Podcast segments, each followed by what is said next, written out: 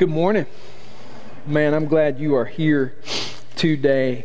We're going to be asking and answering the question today in our course of sermons called Life and Teaching Who is Man?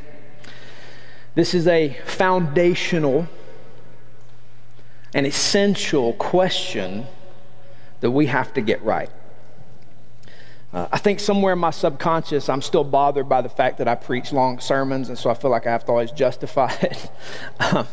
um, but what I've discovered uh, about myself, and I'm just growing more comfortable with my relationship with myself about who God made me to be, uh, is I'm made to teach God's Word, among other things, but, but that's what God made me to do. And in a world that is always teaching. There's never not teaching. All information is instructing in something. I'm not responsible for your attention span, you are.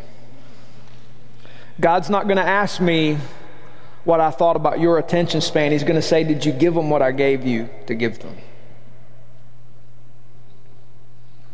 I'll answer for that, not you. And so, in order to be faithful, I'm going to continue to preach long sermons because I promise you, nobody at Fox, CNN, nobody at whatever.com you decide to be discipled by is worried about your attention span to the extent of teaching you to obey the Lord. They're making sure they keep you with short segments that keep you looking, keep you looking, keep you looking. And what you're not aware of is you're being manipulated to continue to buy the information. So, what I want to do is, in some manner, on Sunday mornings, the one opportunity we have to gather, not shortchange you on what will actually change your life. So, I hope today that you're able to muscle through, that you're able to grit it out, pay attention the notes are available for you on the blog at theologyinthedirt.com. So if you struggle paying attention and need to look down, look up, look, please do it. That's okay. Use the notes. You can use your Bible digitally or in print, whatever version you want. But we want to make sure these fundamental questions get asked and answered appropriately. So we want to ask who is man? Who is man? We're asking who mankind is. We're asking in that question who a human being is. So when we say, Who is man? we're asking, Who is humanity? And in asking that question, we're not leaving women out. When God creates people, He calls them Adam. And Adam properly translates as man or mankind or human beings. We don't have to play silly sociological games with our language. When we call people and things who and what God calls them, and we define those nouns the way God defines them, it's totally and completely okay. A word's meaning, and this is important for us um, in our culture and for us when we do Bible study, a word's meaning isn't determined by the myriad of possibilities in a dictionary or a society's attempt to define a word. Now, this is important as we exegete our society, but also as you read your Bible. Just because you have a Greek and Hebrew dictionary doesn't mean every word in that dictionary applies to that word you just looked up. That's the exact error on the opposite end of the spectrum that the culture makes in defining words however they want to. We just justify it. A word's meaning is determined by how the author uses it in the context in which they use it. That's called literature and reading and comprehension. We're not literary deconstructionists. We're not naturalists when it comes to words and definitions. That's a different worldview. That's a different team. That's atheism played out in literature. We don't play that game. A word's meaning is defined by how the author uses the word and their intent in using the word and the way in which they used it. When we come to the Bible, the Trinitarian God of the Bible is the single author who used many scribes. And God spoke and He revealed through those scribes in a time and place. And how God used the word is how He intends us to define it. Which means when we go to look for a definition, we don't just start applying multiple definitions and make it mean what we want it to mean. We understand the nuance of a word and we understand the setting in which God spoke it and why God spoke it, and then we know a definition. And so when we come to defining words, we need to know God's intent and how God used the word, not how our culture uses it, not how we want it used, but how did God use it and what does it mean according to God. That's where you find truth. That makes sense? So, when we use words the way the Bible uses words, it's okay to let God's definition stand. Man, mankind, human, all equal male and female because that's what God says and that's what God means. So when we ask who is man, we're asking who human beings are as created by God. Now 1 Timothy 4:16 reminds us this is the basis of this course of sermons. Pay close attention to your life and your teaching. Persevere in these things, for in doing this, you save both yourself and your hearers. When it comes to answering the question, who is man, our answer will be the aroma of life to many people. Probably you in this room, it will be the aroma of life. Like, yes.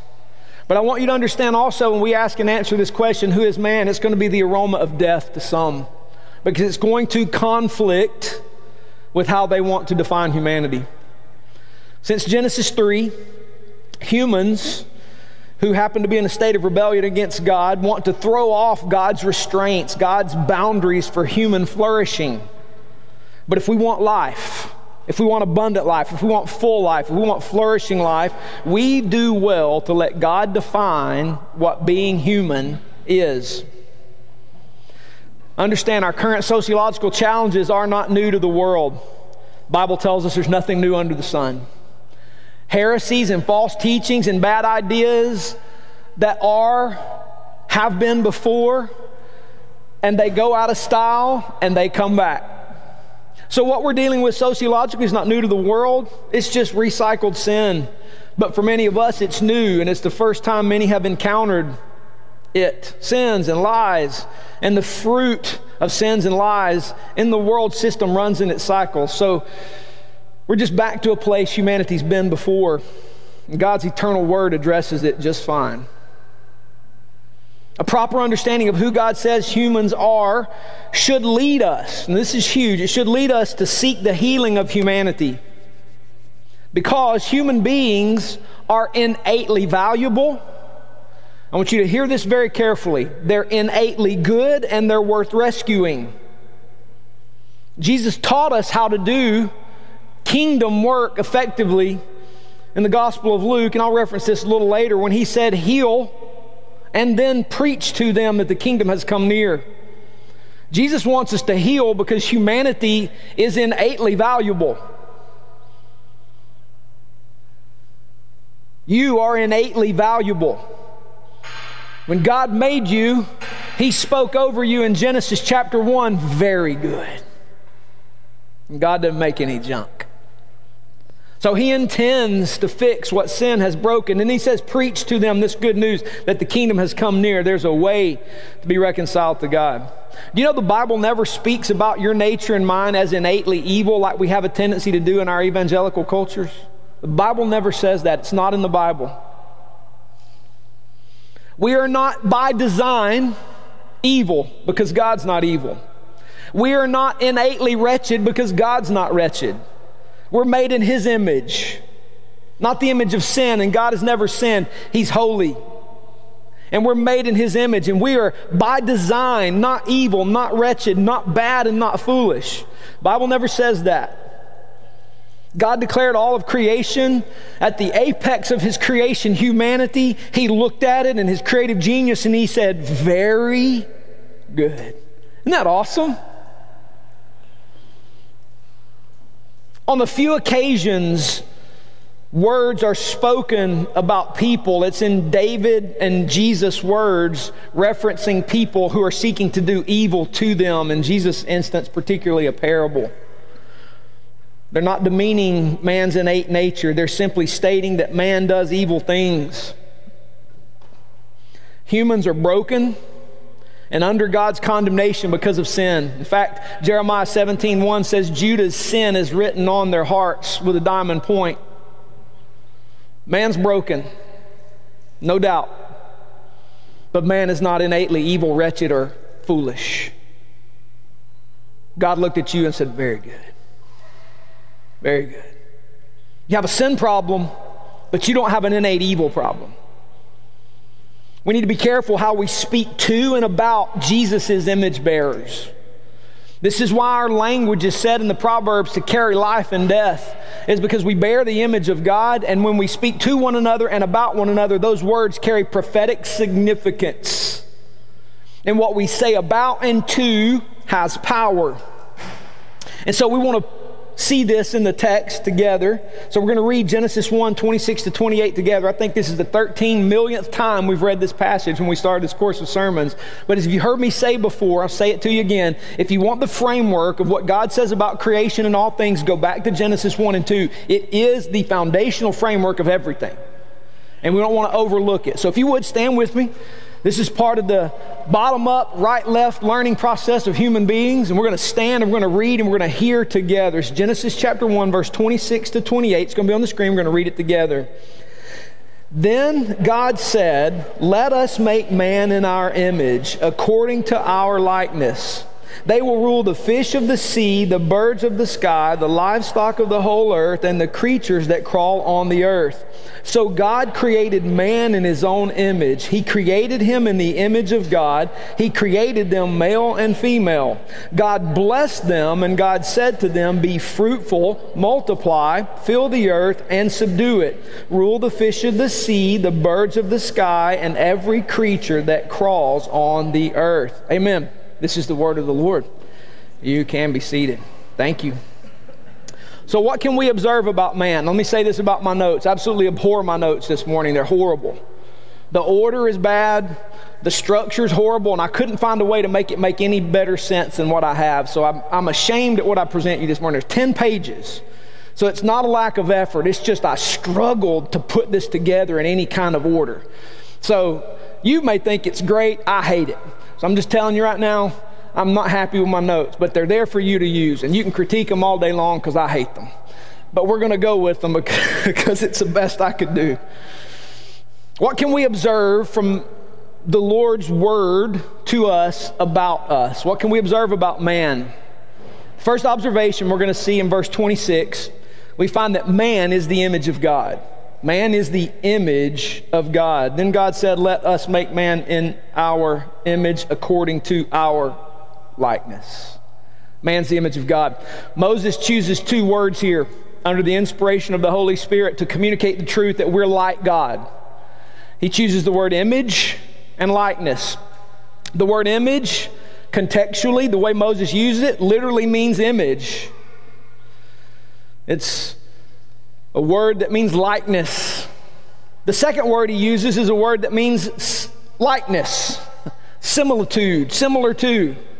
So God said, Let us make man similar like ourselves. Some argue these two distinct words argue two different parts of humanity. I don't think that's the case at all. I'm, as a translator guy, and as a translator guy who's schooled in Hebrew, I'm going to tell you my opinion, and it matches with other people. And so other, you can disagree. This is fine. This is debatable, but I'm going to tell you what I think. I would argue, based on how the Hebrew language works, Moses is using synonyms back to back for superlative effect because in the Hebrew language, there are no superlatives. Like if you want to say something super good, like really, really good in Hebrew, you just repeat it. Like God's dominant characteristic in Isaiah chapter 6. It's the only place one of God's characteristics is repeated three times. It's holy, holy, holy. So if you want to say God is holy and he's super holy, you don't say God's super holy because Hebrew doesn't have a word for super. You just say it three times, you get He's, he's daggum holy.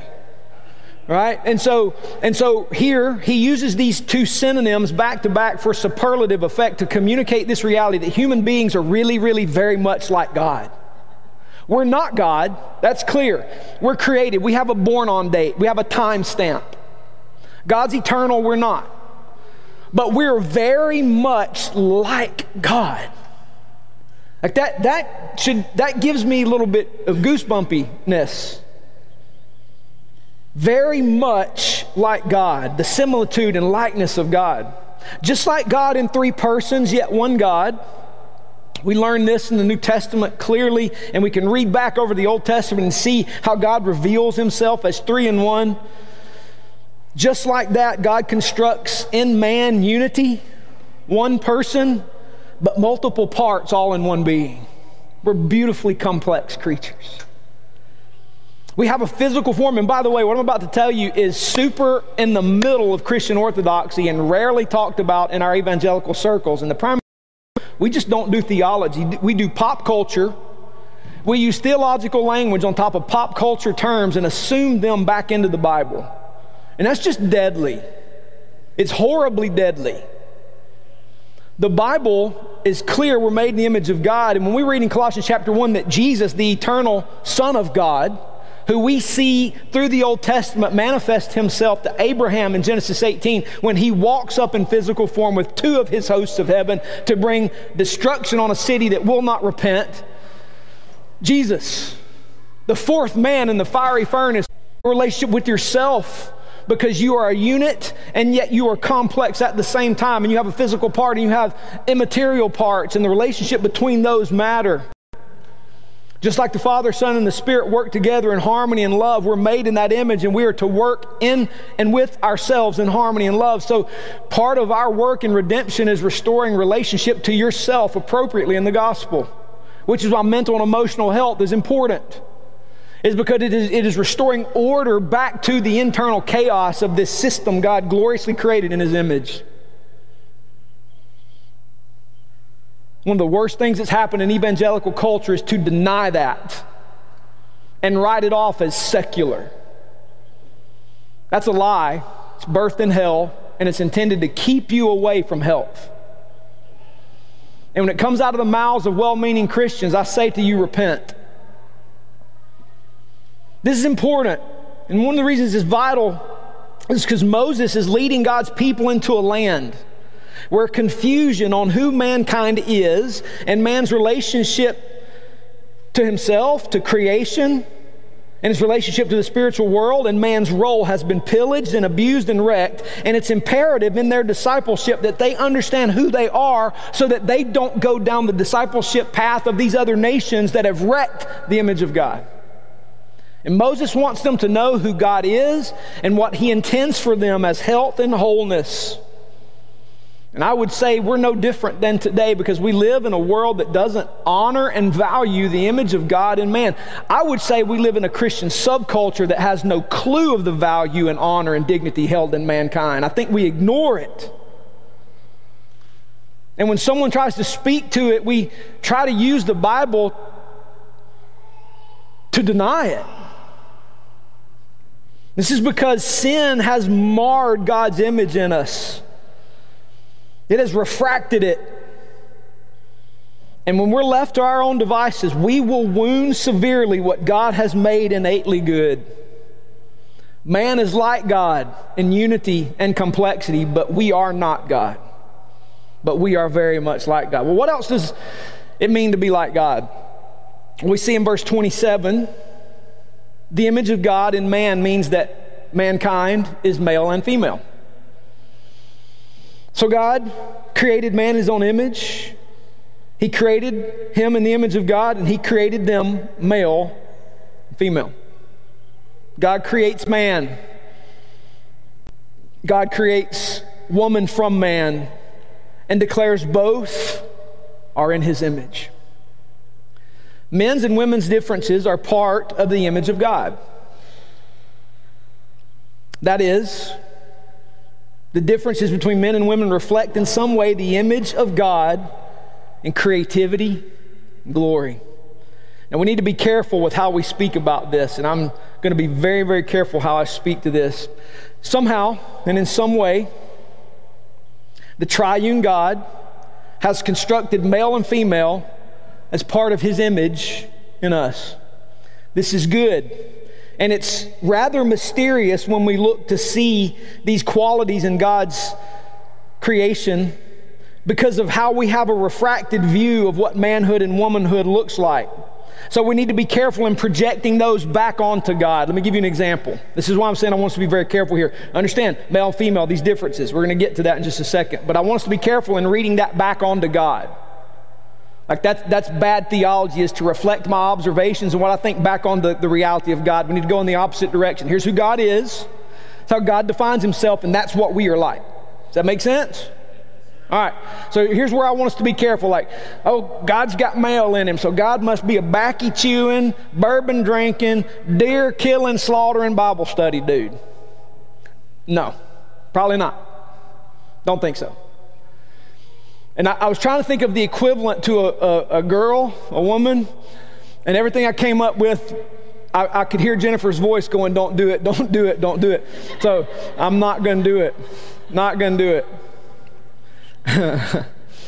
but here's what I think is important for us to understand in the difference in male and female. The difference in us, as reflective of God's image, is way beyond what Moses intends by the Holy Spirit to reveal to us in this text. And we should be careful about speculating further. What we do know and what we do understand is the differences in men and women that reflect the image of God is that there is created, creativity and care in what God did for complementary gifts in unity and diversity.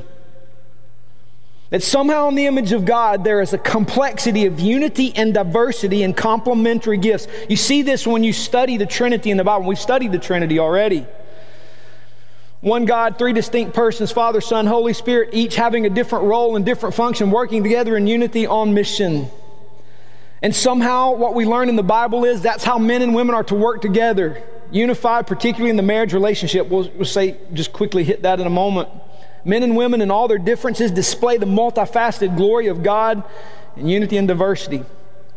We see also this important pattern. The differences in men and women set the pattern for marriage and human relationships in marriage. One man plus one woman for life. That's God's pattern. That's it. It just is what it is. Science bears that out, biology bears that out, and any ideology or worldview that contradicts that is garbage. It's not even good science. And so the image of God is man and woman together for life. That's, that's the differences put together. That's what God intends. And then this biblical image of marriage that God put together and performed in Eden is to be an image of what covenant relationship is to be between God and his people. Go see Ephesians chapter 5, which is why marriage is so vital in the local church as it is to be an image of how God relates to his people and it is a temporary image. It is not forever. Important. So, male and female is the image of God. Now, I put a big note here in the middle of your notes to explain why I hate, why I hate my notes. I'm having to explain them. The next part of answering this question of what does it mean to be like God is going to follow a framework that I, I really appreciate in, in a guy named John Frame and his systematic theology on the image of man. Because I see what Frame sees from Genesis chapter 1, verse 26 to 28 in that God creates humans to bear the likeness of himself as prophet, priest, and king. These parts of God's nature, I think, make themselves evident in the text if you understand, if you've read your Bible through a couple of times and pay attention to the roles of prophet, priest, and king, and see Jesus' ministry as prophet, priest, and king, and then see how he images that out in the people of God redeemed on mission as prophet, priest, and king. You begin to look back in Genesis chapter 1, 26 to 28, and see the role of the image of God in man as prophet, priest, and king. And so that's why I want you to understand as we move from image of God being like God, multiple complex parts in one male and female, what else does this look like? We're going to follow this framework. So if you go read John Frame, you go, that's it. That's exactly right. That's it. So, what's even more beautiful about this is when Jesus comes and establishes the foothold of his kingdom, he fulfills in himself these beautiful offices of prophet, priest, and king because he's the image in which we are made.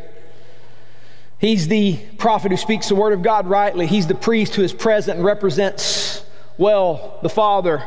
And he's king, ruling over and subduing well. And he does this beautiful thing in his work on the cross. When he dies and is buried and rises on the third day and ascends to the Father, Jesus saves and gathers a people who all become what we learn from Peter a royal priesthood a holy nation ruled by the King of Kings through biblical church government and governed by his prophetic words spoken and preached in the church and in the streets of our world so that all people might come to know Jesus Christ and be healed of the curse of sin and be brought into a redeemed relationship as prophets, priests, and kings. Therefore, prophet, priest, and king captures in large swaths what it means to be like God as his image bearers. So let's take a peek at that real quickly. So, the image of God means that mankind has a prophetic authority. We'll see this in verse 26. The image of God means that mankind has a prophetic authority. The prophet's role in the Bible is to speak God's word faithfully. Why? Why would the prophet's role be to speak God's word faithfully? Because if you pay attention to Genesis chapter 1, the most dominant, I went through the colored pencil and I colored every single instance in which this occurs. I didn't even count them because it's just too many to count. You will see God speaking. God said, God said, God said, God said, God said, God said, God said. So we learn automatically on the first chapter of the Bible, God speaks. God talks a lot. God's not silent. And can you imagine for a moment as the Lord breathes into his nostrils the breath of life? One of Adam's first memories is hearing the voice of God.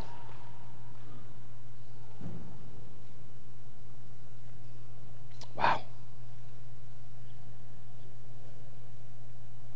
God communicates and he uses language.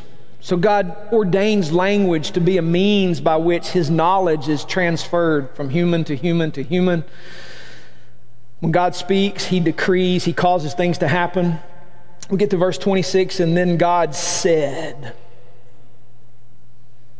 Let us make man in our image.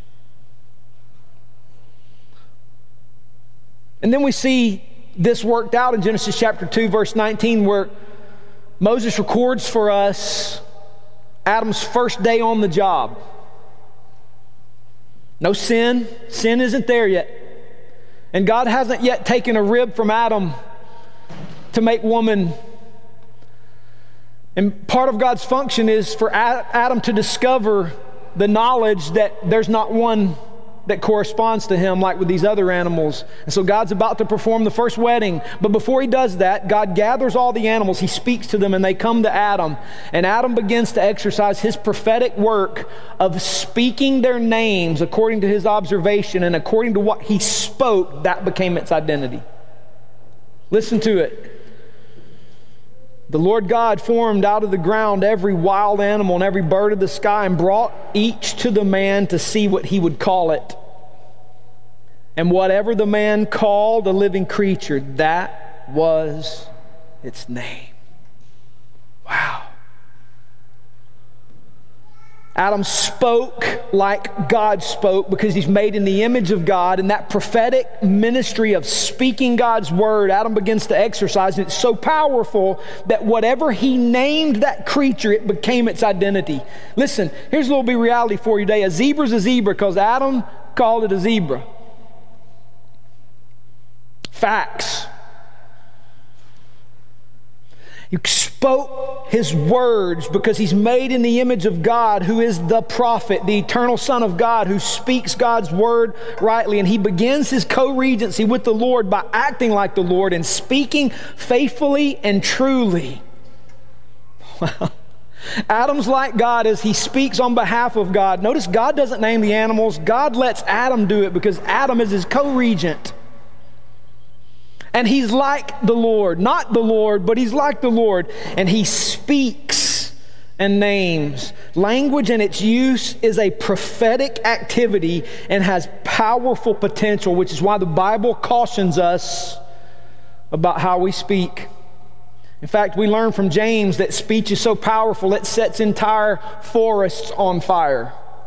Metaphorically, meaning the tongue can destroy so it has power in it. Language, prophetic speaking has power, which is why God ordains the preaching of His word. There's something about human language coming out of the mouth of an image bearer, according to the word of God, that has powerful effect to land on other humans and do transformative work. Which is why Proverbs tells us life and death are in the power of the tongue because it's a prophetic image bearing reality. This is why we read in the Old Testament God gets so fired up at the prophets when they speak poorly about him. And goes so far as to judge them by sending an evil member of the host to be lying spirits in the mouths of these prophets to bring judgment on them when they're lying about God. God takes our prophetic image that seriously. We're made in that image and we're to exercise that gift of speaking the word of God rightly. We're not to make more of that prophetic likeness by attempting to be God. We do not create from nothing. We don't speak into existence things that don't exist. That's sin. Only God can do that. But we are not to make less of that prophetic likeness by failing to recognize the powerful purpose of speaking God's word and life into our lives, our families' lives, each other's lives, and the world around us as we preach the gospel. If we're silent with the prophetic gospel, don't be surprised that the powerful gospel is not present in our society because we've hushed and we're quiet about it. This is why we say the gospel isn't just the acts you do, it's the gospel, it's the message you open your mouth and proclaim. There is power in the image of God in us to open our mouths and say so, which is why Jesus said, Heal and say to them. If there's no saying, don't be surprised that the healing also is in effect. They go together. Because we're made the image of the prophetic God. Next, we see the image of God means that mankind has a priestly presence. A priestly presence. The role of the priest was to represent God's presence among his people. That was their job. They were to be present, representing God's presence. God doesn't create from a distance. We learn in Genesis 1 and 2 that even the Lord Jesus walks in the garden in the cool of the day for fellowship with them. He's present with them. He presently creates Adam. He takes a rib from Adam and fashions that rib into woman. He's present in his creation. And then God puts Adam on the job, and Adam is present among the creatures. It's God who summons the creatures to them. And by the way, if you read Magician's Nephew, you're like, I know where Lewis got it from now. Like, wow. If you hadn't read Magician's Nephew, you need to repent and go read some children's books. They will help you read your Bible better. So God speaks to the creatures, and they come to Adam, and Adam is with them as he observes them and sees the splendor and majesty of the Lord Jesus, and he prophetically puts names on them while he's with them. Isn't that fun? Isn't that awesome? Adam's God's co regent who represents him among all that he's made. And so he's like God in being present as God's priestly representative. Adam is to be present, but he's not God. And he can't be all present because he's not God. So what's he supposed to do? Well, God answers the question. We read here, verse 28 God blessed them male, female, made him in his image. So God blessed them. And what did he tell them to do? Be fruitful, multiply, fill the earth. So God gave them the capacity and his blessing of them to multiply and fill the earth with other image bearers so Adam and his children can be present in the whole earth as God's priestly representatives. Wow. So, when you have children and you bring children to your home, whether biologically or through other means, adoption and fostering, you are taking on the priestly responsibility of multiplying prophetic priestly presence in creation by training and sending to be on mission. God blessed them, it says. This, this word to bless them is God empowered, gave capacity for them to be fruitful and multiply so that they could do the priestly work of making sure all of creation had a priestly presence who represented the prophetic word of the Lord everywhere, which is why Jesus, again, you've heard it a hundred times, say it again, repetition is key to learning. Jesus, when he preaches the Great Commission, tells us to go make disciples of all nations, not making up something new. He's repeating what he gave them in Genesis chapter 1, 26 to 28. It's the mission. And now all authority in heaven and earth has been given to Jesus, and He's given it to us when He gave us the Holy Spirit, so there's nothing we lack.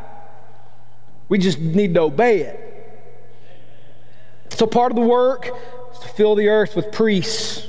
I need to move on. Next, we see the image of God means that mankind has a kingly work of subduing and ruling. He has a kingly work of subduing and ruling. You see this also in verse 28. What we mean by kingly is that man was created in God's image to exercise oversight in properly doing with creation what God designed them to do with creation as his co regents. So, what does that kingly work look like? Well, the language of Genesis 1:28 speaks to our role in stewarding physical creation. And here's what it says, God blessed them. God said to them, "Be fruitful, multiply, fill the earth, subdue it, rule the fish of the sea, the birds of the sky, and every creature that crawls on the earth." Subdue and rule. These two words are kabosh and radah. And kabosh is fun because if you watch enough movies, you've heard enough Yiddish for somebody to talk about putting the kibosh on something. Well, that came straight out of the Bible because kibosh is a word that means to subdue. When say you need to put the kibosh on it, or man, you need to tamp that down a little bit, man. You're a little too loud, a little too boisterous, put the kibosh on it. And then the other word, radah, means to rule. Man's kingly rule is to get the absolute maximum out of this absolutely wild and living earth by putting the kibosh on it. This is crazy. This is, by the way, not a negative word. You always typically hear it used in a negative connotation, but there's no sin right now, right? This is pre sin. And the Lord says, This thing is so alive and so wild, Adam and Eve and children. What you're going to have to do is work to maximize this wildness. Put some boundaries around it. Learn to prune things. Learn to plant things the right way. Learn to get this animal like this. Learn to do these things. It's a positive word that implies that things need work, they need necessary and appropriate means applied to them to maximize them on this earth.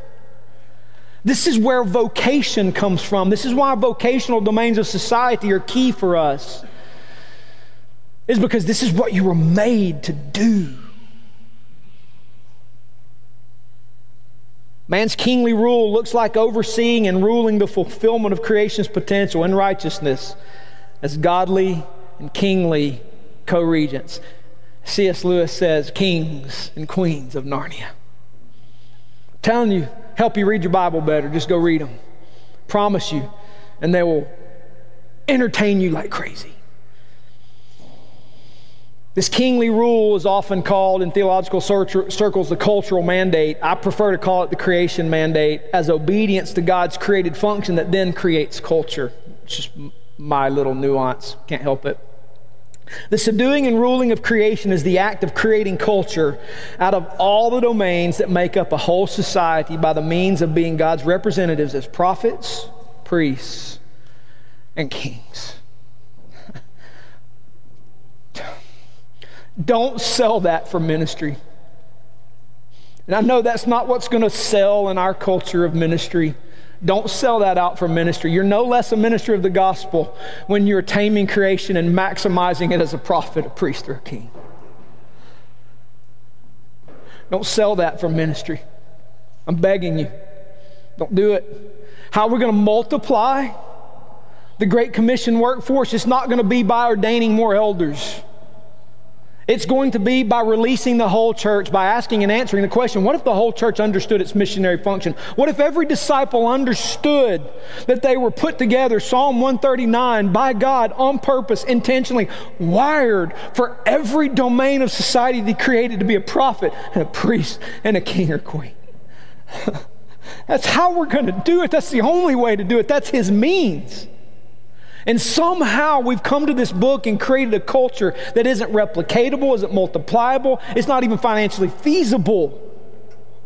Where we highlight a class of ministry and then there's just the rest of us.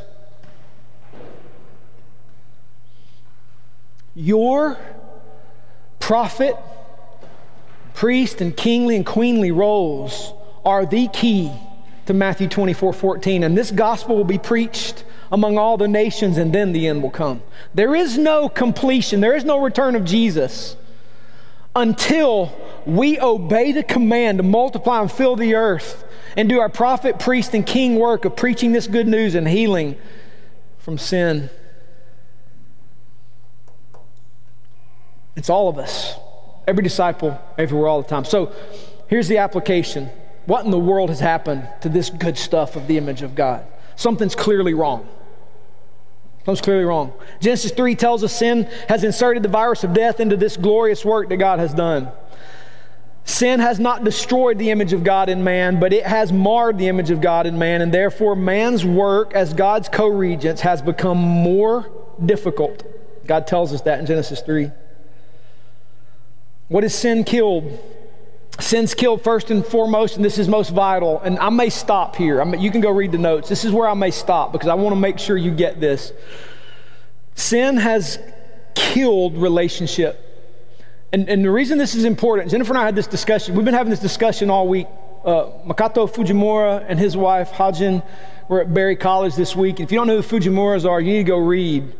And if you're a Berry student, haven't been over to Oak Hill to see the work, and if you didn't show up to hear this man and this woman speak on your campus, repent. And I don't think I don't think Berry videoed it, but he understands domains like nobody else I've ever been around. Nobody else. And you go read some of the books he's written on this very issue. You can just Google and YouTube his name and watch some of the videos. I might post some of them actually on the bottom side of this sermon. But what's happened and what sin has done is destroy relationship. It's destroyed relationship between God and man. We're now separated from God and at war with God and under God's condemnation. It's destroyed relationship between man and himself. So that on the inside, shame and fear rule. One of the first things that happen we see in Genesis chapter 3 is there's shame and fear, and it's an internal issue in all of us. And navigating the internal conflicts of shame and fear is part of the brokenness of the relationship with man to himself. And if you are not right with yourself on the inside, it's going to affect your relationships with other people on the outside. It's killed the relationship between man and man. And I mean on the personal level as well as the systemic level. Systems are created by people, and it's supposed to be a kingly function for maximizing effort in the world. But what happens in sin is because on the inside we're broke, and on the outside we're broke with other people, we find ways to dominate other people as opposed to love them well or maximize their flourishing.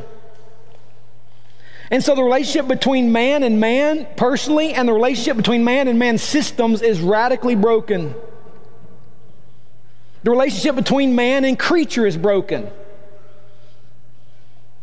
Rather than them coming to us for blessing, they run from us. Because what has man done? Not maximized, but destroyed. There are entire species that don't exist today because of sin, and some of that sin is man's abuse of these creatures that we are supposed to care for. If you have a dog and you care about your dog, you know a little glimpse of what that's supposed to look like. I promise you one day my dog's going to be one of the talking creatures in the eternal kingdom. I am 100% sure of that. That's C.S. Lewis. That's not the Bible. I totally eisegeted that. Some are like, I think so too. I, I don't know that. I want to believe that my dog's going to talk to me in the eternal kingdom. That dog has emotions. That dog has something going on in it that is unique and special. There's this beautiful passage in the book of Job. This isn't in your notes, where God's speaking to Job. He tells Job, See those creatures in the sea there? See that creature? That's mine. That's mine. A creature responds to me. I'm convinced God made creatures as his pets and we're his caretakers for his pets. And there's some degree in which those creatures respond to the Lord that's beautiful. And if you're so disconnected from the natural world that you don't recognize that, go outside, put your phone down, go outside and, and look at it for a little bit. This is why Psalms tells us the heavens are declaring the glory of God. There's something about creation that's screaming, God is glorious. If you hadn't seen that, man, I'm sorry. You're missing out. But it, this is huge. It's in this granular work of managing the healing of these relationships that domain work gets at obeying the Lord Jesus' instruction in Luke 10 9 when he says, Heal what is sick, and then say to them, The kingdom of God has come near to you. Here's an example, and you're going to have to unpack this. All I can do, all I can do is introduce you to it. You're going to have to unpack it. Get in your radical life group, unpack this, work this out. But here's an example I want you to follow up with. Poverty is a breach in the relationship between man and physical creation. And if you want to go deeper into that, there's a great little book called When Helping Hurts, written by two dudes in Lafayette, Georgia, and it's a worldwide classic. Bet you had no clue that that was produced up here in Northwest Georgia, Southeast Tennessee, and it's a world renowned classic in how to actually help breach, fix this breach in relationship between man and creation. Not everything we think we're doing is helping. It is the restoration of this relationship between man and physical creation in which dignity is restored and the capacity to multiply resources is restored. And if you simply supply that without fixing the relationship, you've hurt the work of multiplying and filling and dignity in the image of God as prophet, priest, and king.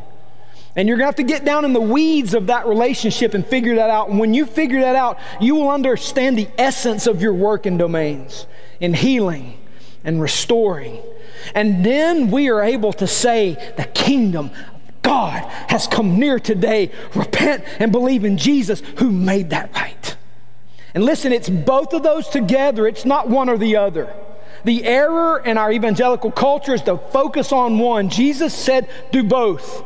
And we're going to obey him or we're not going to obey him. And I'm going to say to you, like the Lord said to me about this issue in our city, in our town, that deals with our children either do what I said to do or stop putting my name on you. Do what I say or stop calling yourself a Christian.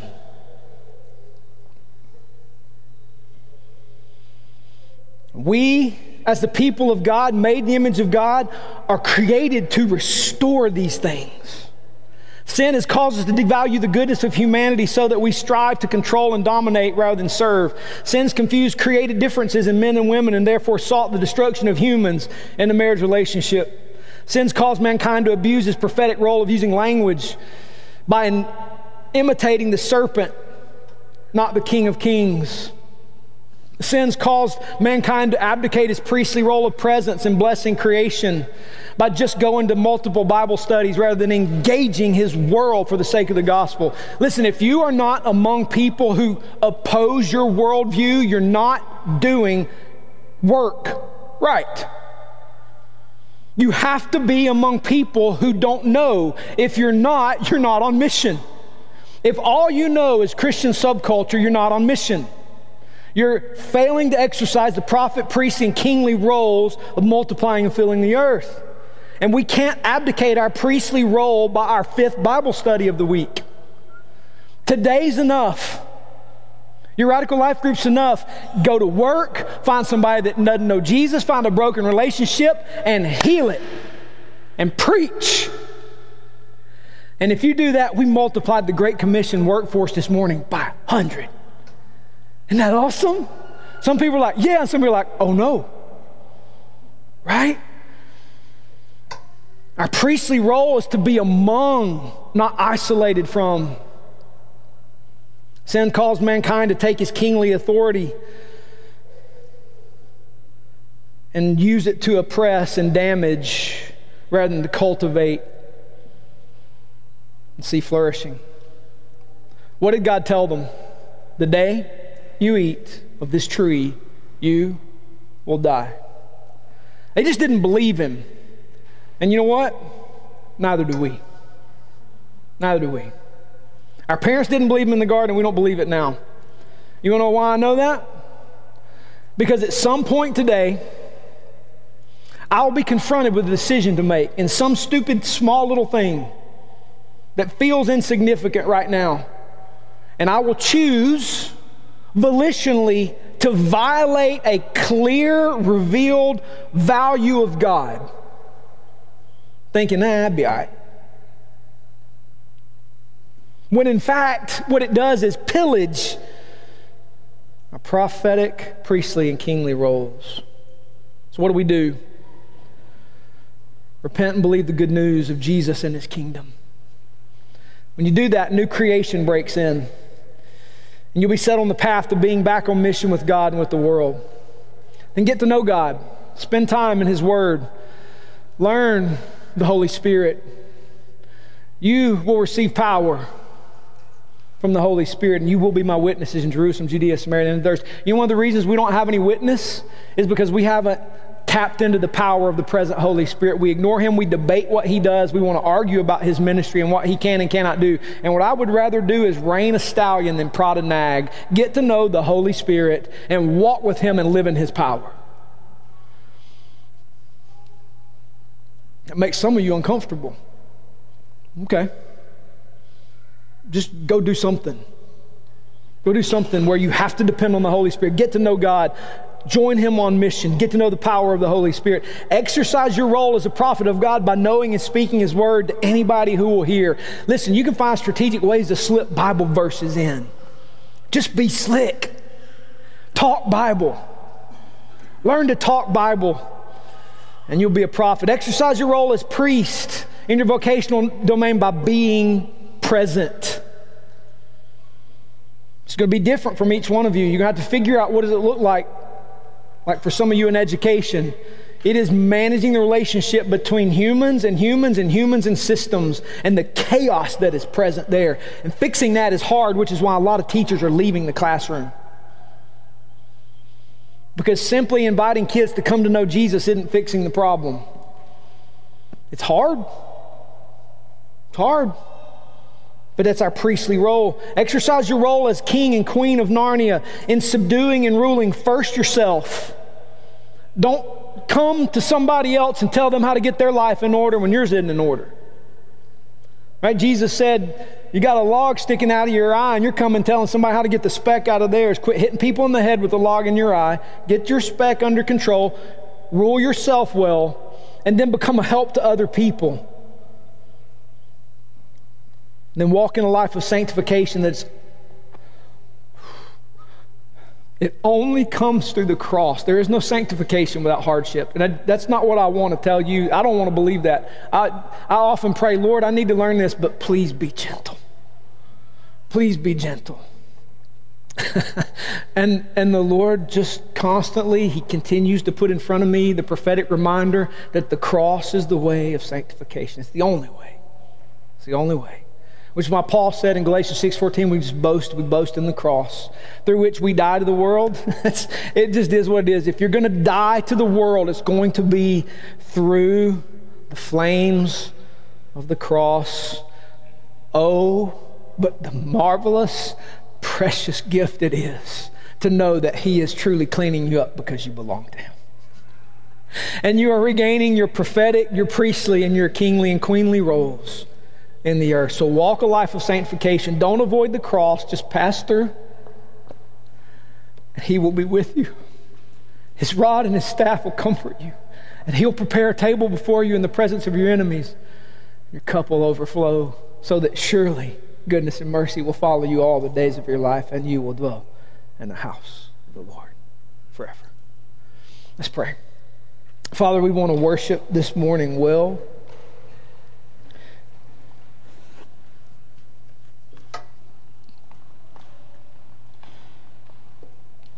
We believe we bear your image.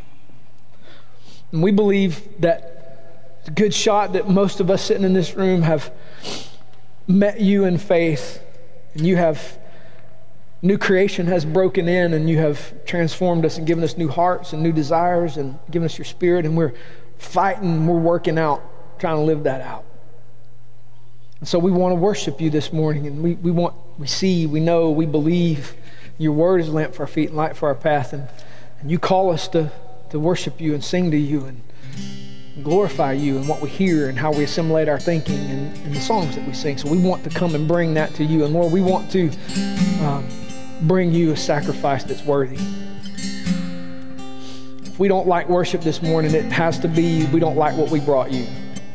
So help us to come and bring to you a sacrifice that is worthy of the King of Kings and Lord of Lords. And Lord, I pray this morning that perhaps somehow, some way, there's a redemptive spark that was lit in a heart today. Maybe it's a culmination of weeks. Maybe it's just something today. Maybe it was a word, a phrase, a sentence that entered new creation started to break in.